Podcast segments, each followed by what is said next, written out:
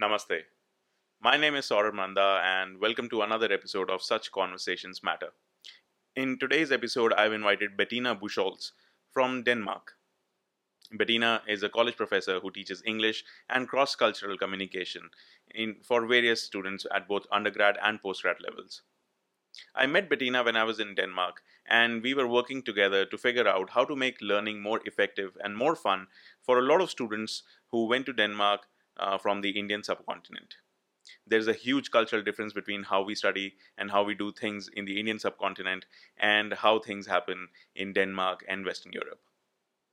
So Bettina and I, we had a lot of conversations uh, about this, and that is what I wanted to share today in this conversation about how cross-cultural communication can have long-lasting impact for students who are going abroad to study.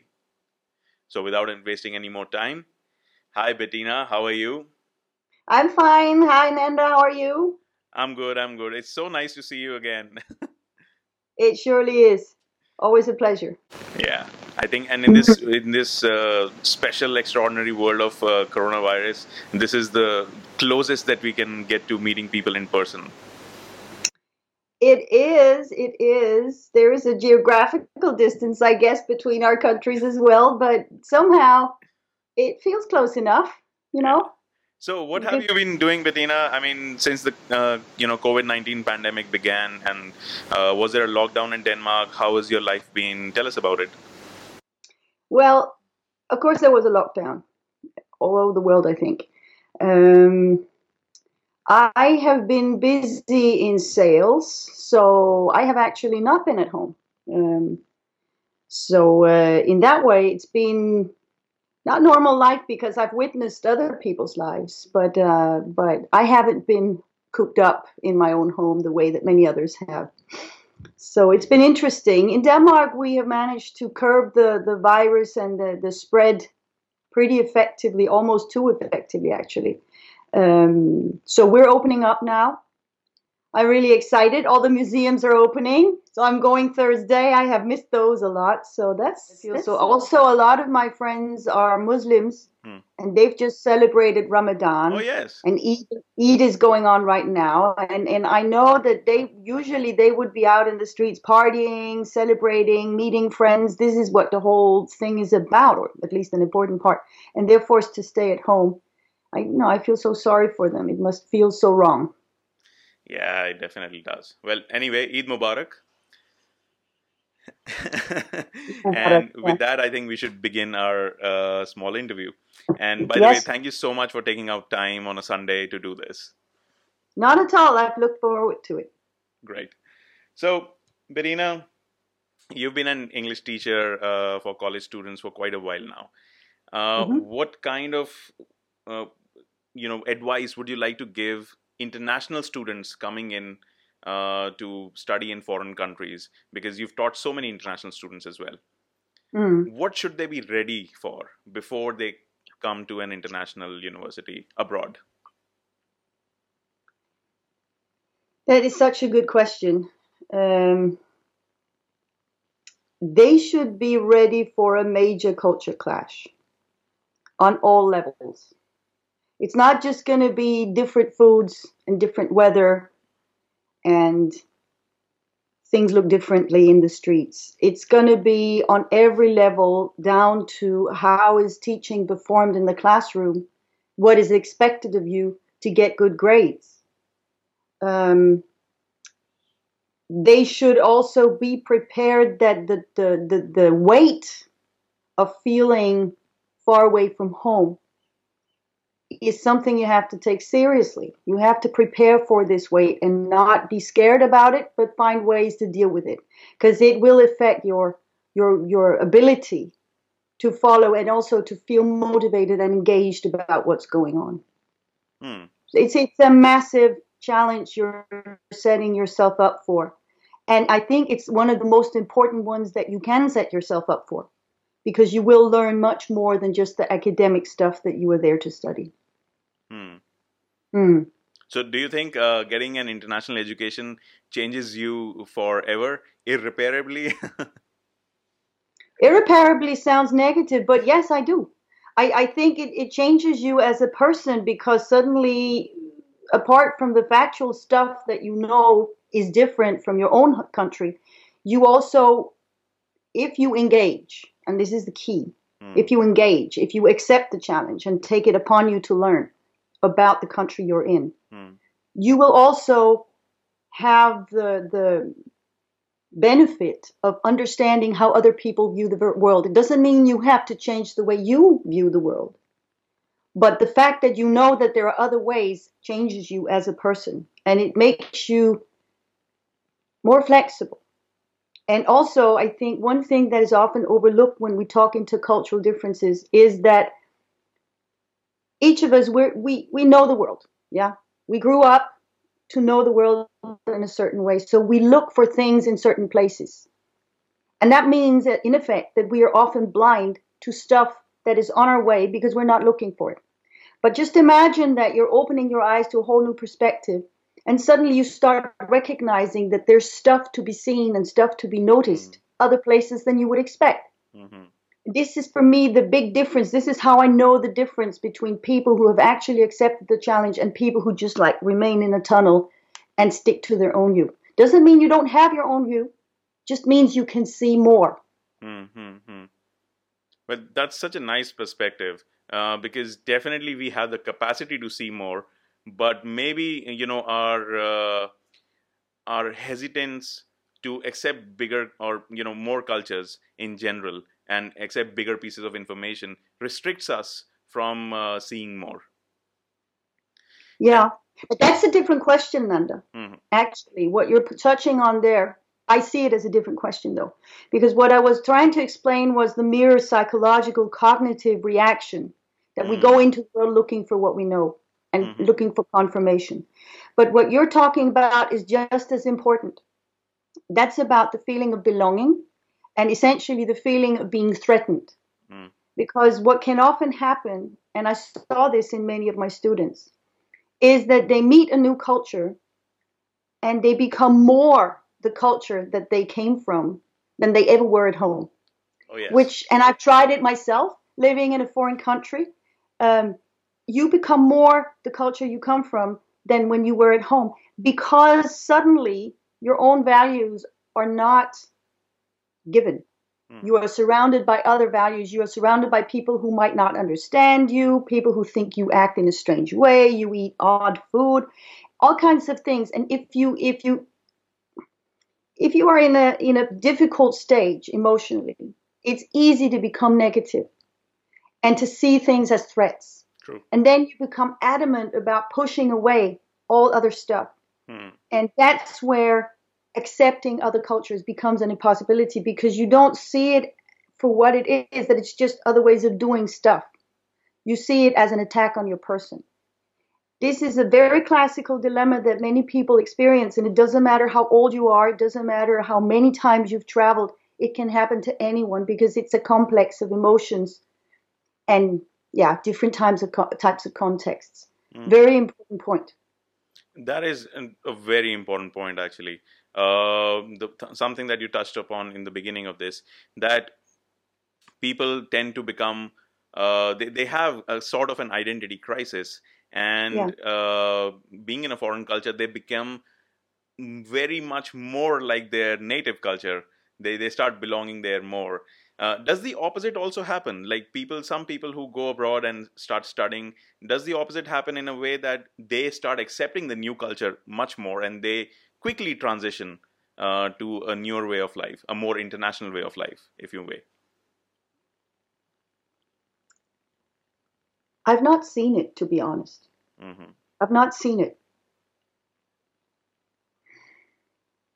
Not in the not in the not in the students that I encountered. Mm. I haven't seen that. But I think that you will sometimes experience a desire to become like the people you are with. Mm. So you overthrow a lot of your own stuff mm-hmm. simply to, to adapt to the new stuff. And sometimes maybe you become slightly unauthentic mm. to yourself. But I think this is a passing phase. Um, and I think if we're looking for the challenges you were asking, what should what should students be aware of when they go abroad? I think the, the main challenge is finding yourself in the new world and accepting the challenges, the hardships, but also looking for the learning p- potential in them, all of them, not just the academic ones, but also the life situated ones.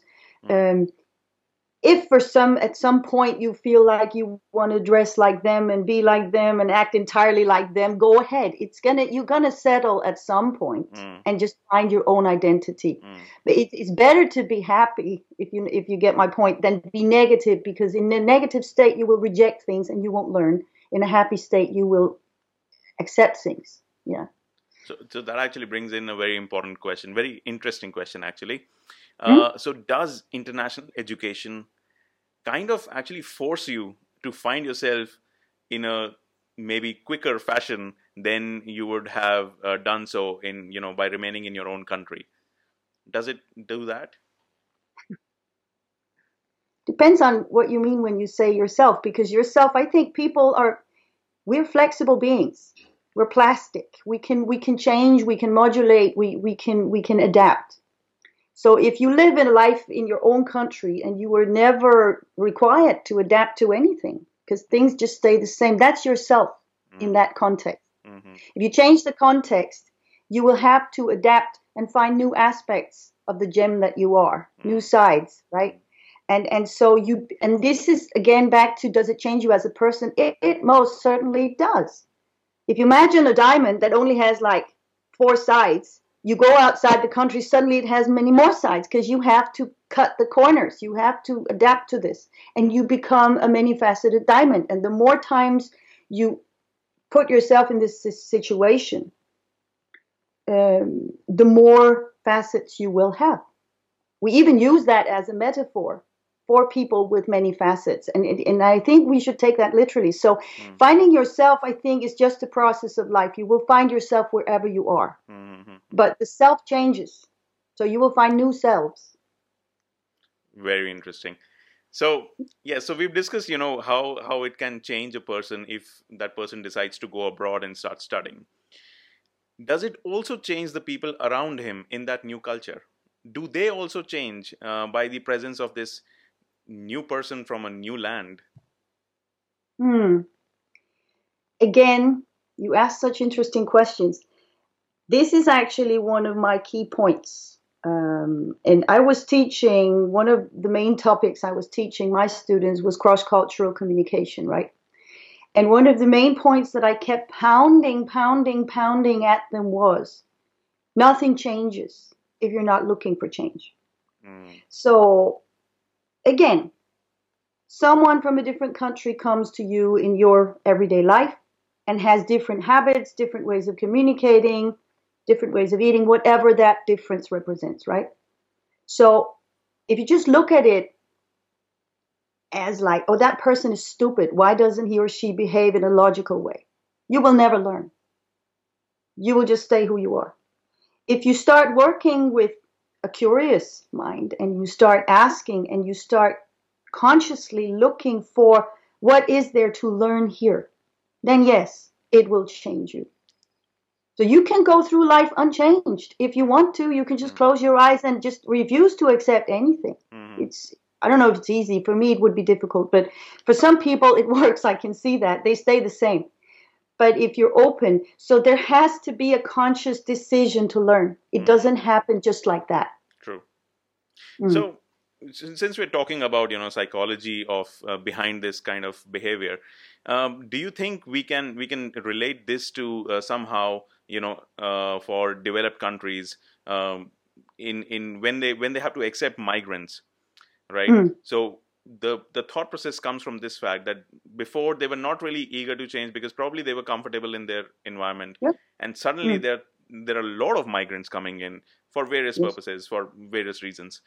Right. And now they're forced to change. And that is always a hostile, negative way of looking at things from a human psychological point of view. Do you think that also transitions into a lot of this uh, political unrest because of the migrants issue in E U? Do you think it's it's one of the psychological issues?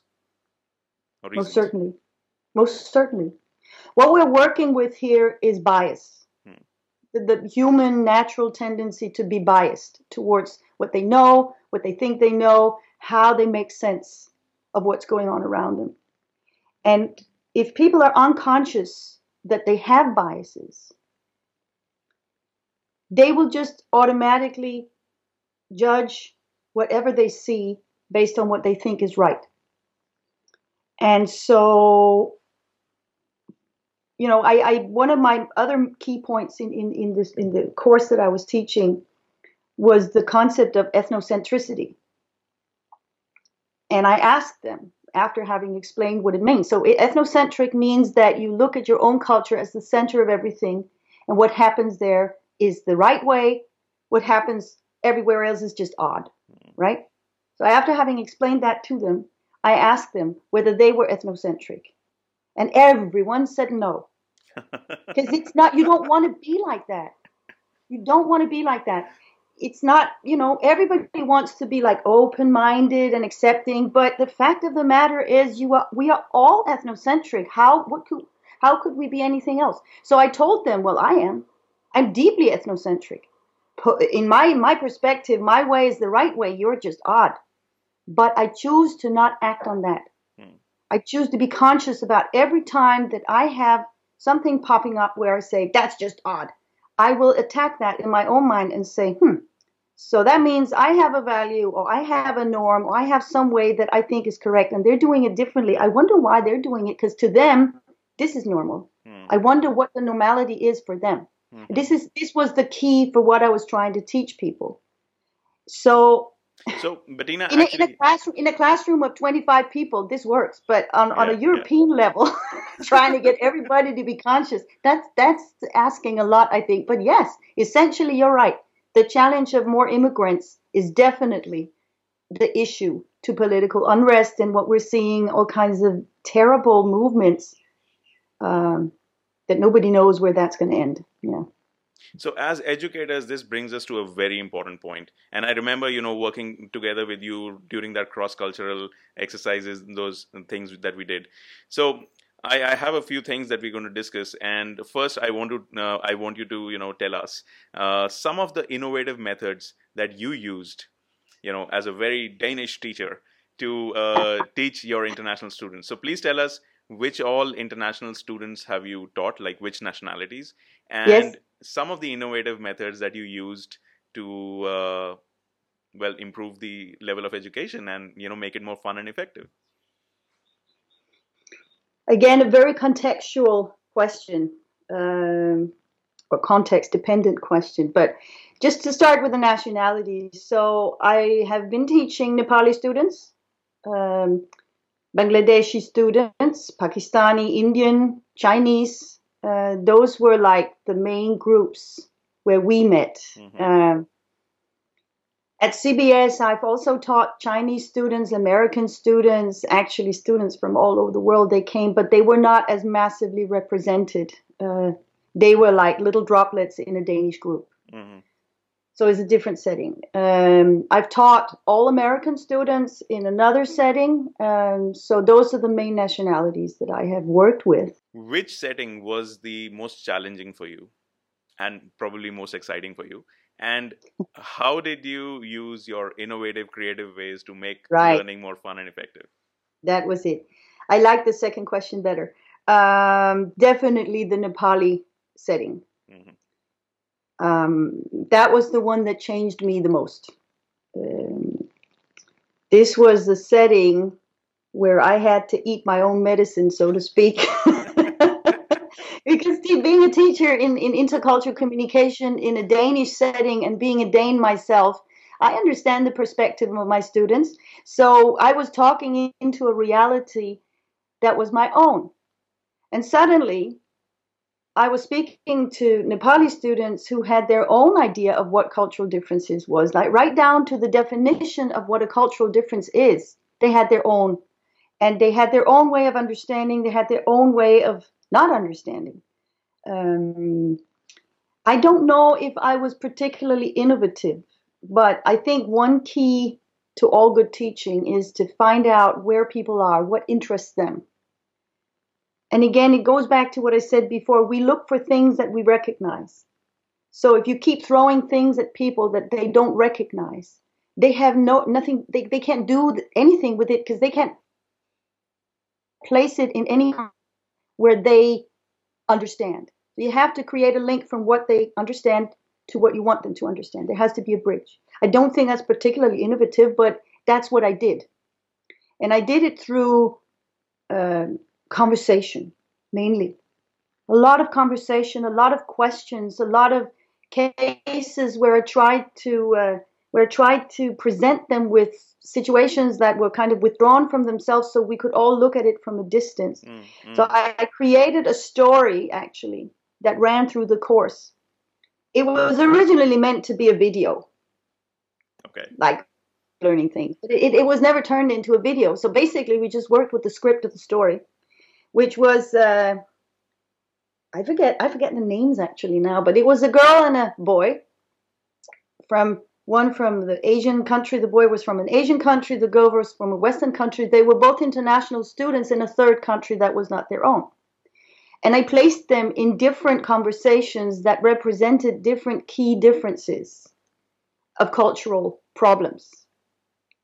Um, and they had these conversations. And I allowed each character to have thoughts, to show the bias that each of the characters had. Um, like, so why does, doesn't he answer? I asked him a question. He's just all quiet, looking down. You know, he's not taking me seriously. He's not answering. That's stupid. He doesn't have an opinion. He must be an idiot. Stuff like that. And I allowed him to think, why is she so, so pushy? Why is she constantly talking to me and asking me questions? Just give me a break or whatever. And then I, I kind of tied it all together at the end of each session to explain from a, at least a cultural theoretical point of view, what could be the explanation. And then we had discussions from the students' points of view. What could be the What what did they think of the different characters? And and, and often I found that actually they had the, the, the, the reaction that I would have predicted. So so the culture is whole. That's nice to know. But but I don't know if that was innovative, but I think somehow hmm. they they learned by it. Yeah. B- Bettina, there there is this. Uh, so I spent the last year in Japan, as you know.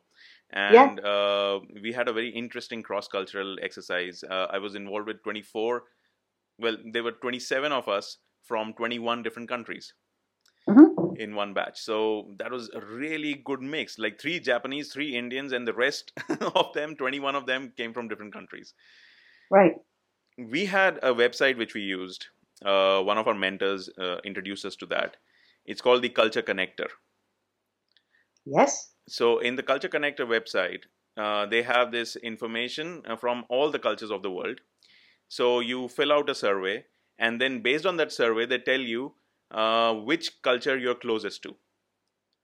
So okay. mm-hmm. being an Indian, I was not very close to India. So really? Oh yeah, yeah, yeah. So, and that happened with almost all of us because we were we went there from different parts of the world, but we were all, you know, a, very entrepreneurial, you know, self-driven kind of people. So we actually right. created our own nation. So the A Y F had an own nation. None of the people were close to their own countries. None of them. People from Europe, people from Africa, people from South America, none of them were close to their own countries. So Amazing. It, it, it becomes a very difficult exercise when you want to categorize people in certain silos, right? In this case, nationalities, because, well, countries are complex. People are complex. And that is what makes this very interesting for me, because what you said was you talk to them a lot, because I think that is the only way. But it also consumes so much time. Mm. How did you manage all that? I made sure that the learning points were made clear. Mm. So the discussions were not just time spent discussing. The discussion was the learning. And I made sure that the learning points obtained were made clear after each session. Mm, mm. I did so by saying it or asking, but I also did so through um, tasks that I asked them to do afterwards to kind of put their own thoughts in. And the the the the, uh, the grading cr- criteria for these tasks would then be, are they demonstrating a new understanding? Mm. As per what we discussed. Mm, mm, mm. So it's just simply another method. Mm-hmm, mm-hmm. So study circles was part of this, right? The yeah, I think you're talking reading the reading circles I was doing. Yes, the reading circles. That was sorry. actually that was actually a different uh, thing. Um, so one of the things that really scared me about the students that I met mm. from Nepal, uh, primarily, was their lack of ability to read and their lack of interest in reading. It's not. It wasn't that they couldn't read mm. English. They could, but they, first of all, they didn't find it interesting. Mm. And, and, and secondly, I, I understood that they were not able to take out information from what they were reading. And it came down to that apparently these students had been brought up to read just to memorize. Mm. But if you go to Denmark, you will be challenged in many ways. You will be challenged to, to read stuff, pull out information and put it back together in new ways, analyze the text, synthesize new texts. And, and this requires a whole different line of thinking and a whole different line of perceiving. And again, we're back to people will look for what they know. Mm. And we kept asking them, all of the teachers at the program kept asking them to read with a view to understanding and being able to under, to discuss key concepts. Mm. None of them did this. They didn't read. And they didn't know what we meant when we said it. And I could see it. I was also teaching English composition at some point, and I could see it when they wrote texts to me that they had no idea how to treat a subject. Mm. You know, I even had one right. I was asking about some social issue, and I got back a text on some kind of, I don't know, electricity development. And I asked, and I said, and it was handwritten. It wasn't something she had pulled out of an old folder. She was right. She had written it while I was watching. And I, I, I asked her, okay, so I asked about the social issue. You give me something about electricity. Yes, because I remembered this text. And this told me that the concept of producing knowledge, I was really puzzled by that. But, but after a while, I concluded that the concept of producing a proper treatment about a subject was foreign to them. And they had been brought up simply with having, you know, the, the, the quality criteria was how well do you remember this text? How well can you reproduce it? So I made the reading circles to test, can I teach them how to look for something in a text? Something, that is what we want them to look for. So basically it was a voluntary thing, free. They didn't have to pay for it. I was just spending my time doing this. Um, so we were sitting in a circle. They had brought their own book, book of their own choice. I asked them to read uh, and said, okay, I'm going to give you three minutes. Just read as much as you can. And I will say when to stop and just put a finger down so you know where you stopped. And we did this. And then I asked them to tell me what they had read. And the first time we did this, they were not able to. Then I did it again, and then we were able to. And I kept asking, so what is the main point of the passages you have read? What what what do what does the author want to tell you here? Mm. So I was asking them to understand the same way you understand when a friend is telling you a story. But they just hadn't connected that to reading. Mm. That was like when friends and family talks. Mm-hmm. Books are just for learning out. So I don't know. That was a, that was a... Um, a pilot project I was doing. I thought for the students who participated, it was quite successful, but I think time was against us. Mm. You know, people were busy. Yeah. So these students, they were, uh, you know, they were good students back home, I'm assuming. And it wasn't that, you know, they were, they didn't have mental faculties to understand. What do you think was the reason, were some of the reasons why they were not interested in uh, comprehending what they were reading? Because they didn't know why they should. It had not been put, there, not, no value had been put on that before. I think one student, it, this wasn't a conversation I had, but there was a, one of my colleagues told me about this conversation with this student. And he said, um, it was Renee, you remember Renee, teaching in nice. philosophy. And then the student had said, this is the first real conversation I have ever had in a school context. Hmm.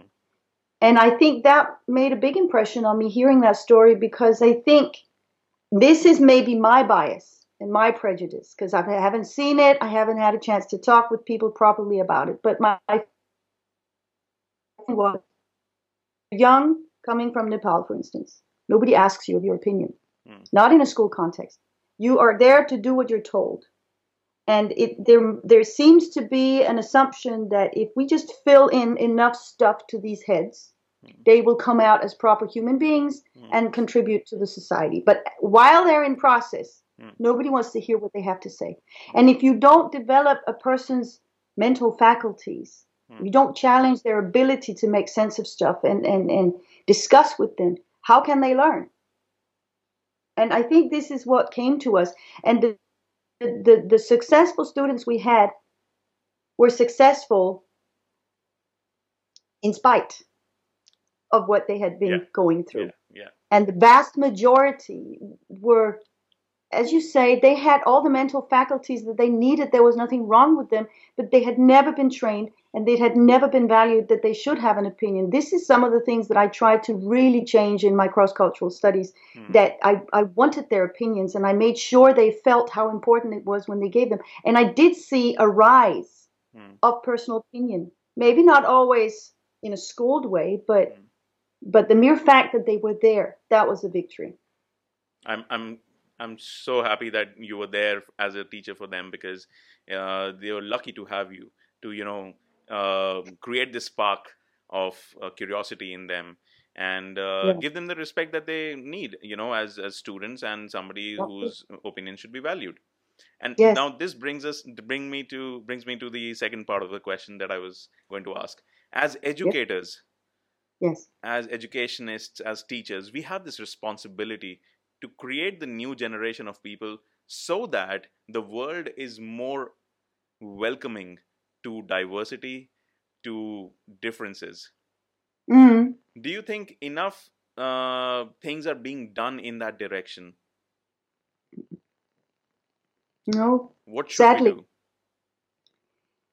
Well, I don't want to blow my horn. And fortunately, I'm not the only one saying what I'm going to say now, because I'm saying it because I read it from like researchers and it makes sense and I've tested it and it does make sense. But sadly, my point that you have to be aware that people are not looking for the same.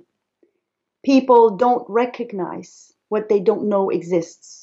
And therefore, the primary point is to make people aware of what exists before they can move on and before you can bridge the differences.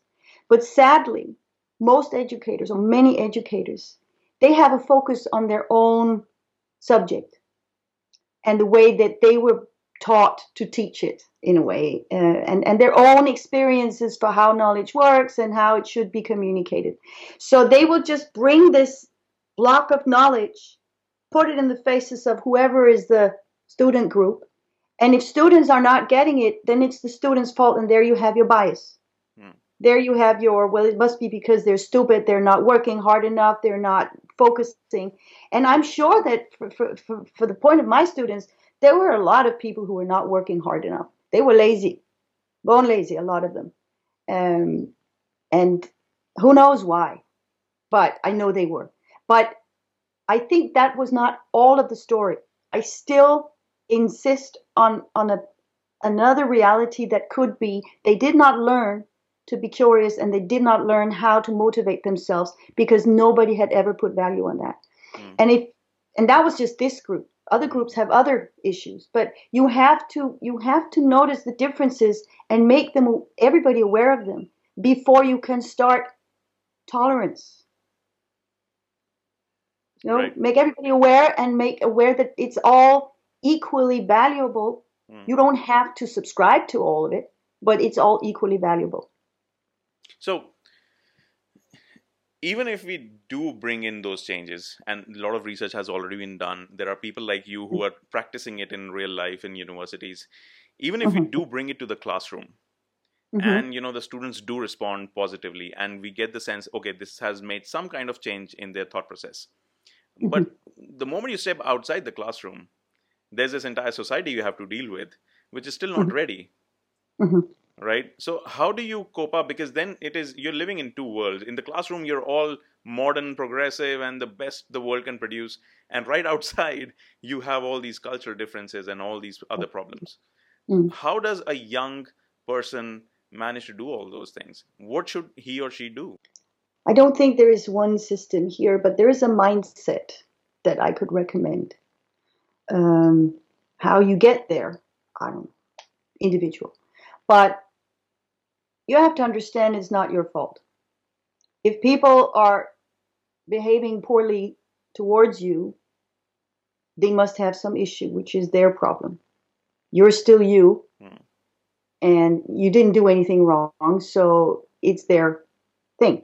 And this is really hard, I think, for all of us to understand this fact. I think many of us will take it upon ourselves if something goes wrong. Oh, what did I do wrong? How can I change? We all, a lot of us will do this automatically.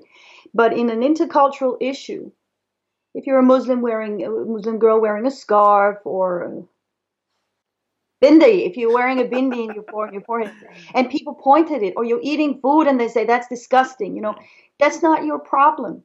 It's just an unfriendly context you're in. You can't. You can change. You can change the world by being who you are and making sure that you're not the same.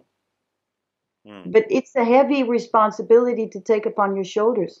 I think a lot of young people are doing it already because they can't help themselves.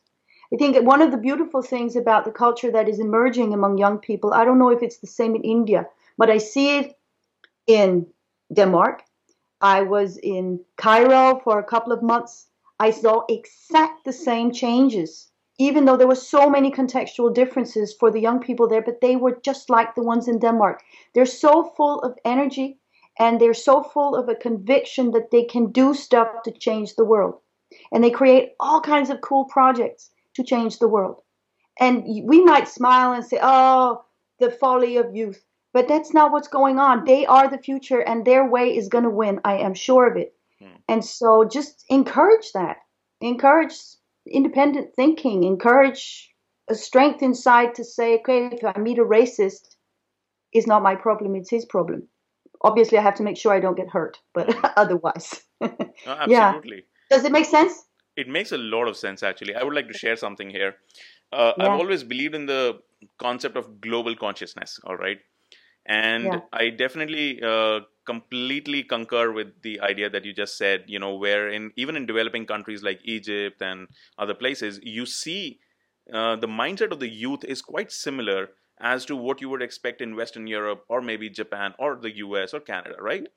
Mm-hmm. And that probably one of the reasons for that, and actually it is one of the reasons for that, is the internet. Because you yes. can you can choose what to see, and you mm-hmm. can get influenced by what you choose to see, right? Mm-hmm. The other factor of the internet is when I, uh, I'm, I'm living in India, I'm living in a small town in India, and probably my ideas are not shared by the community around me.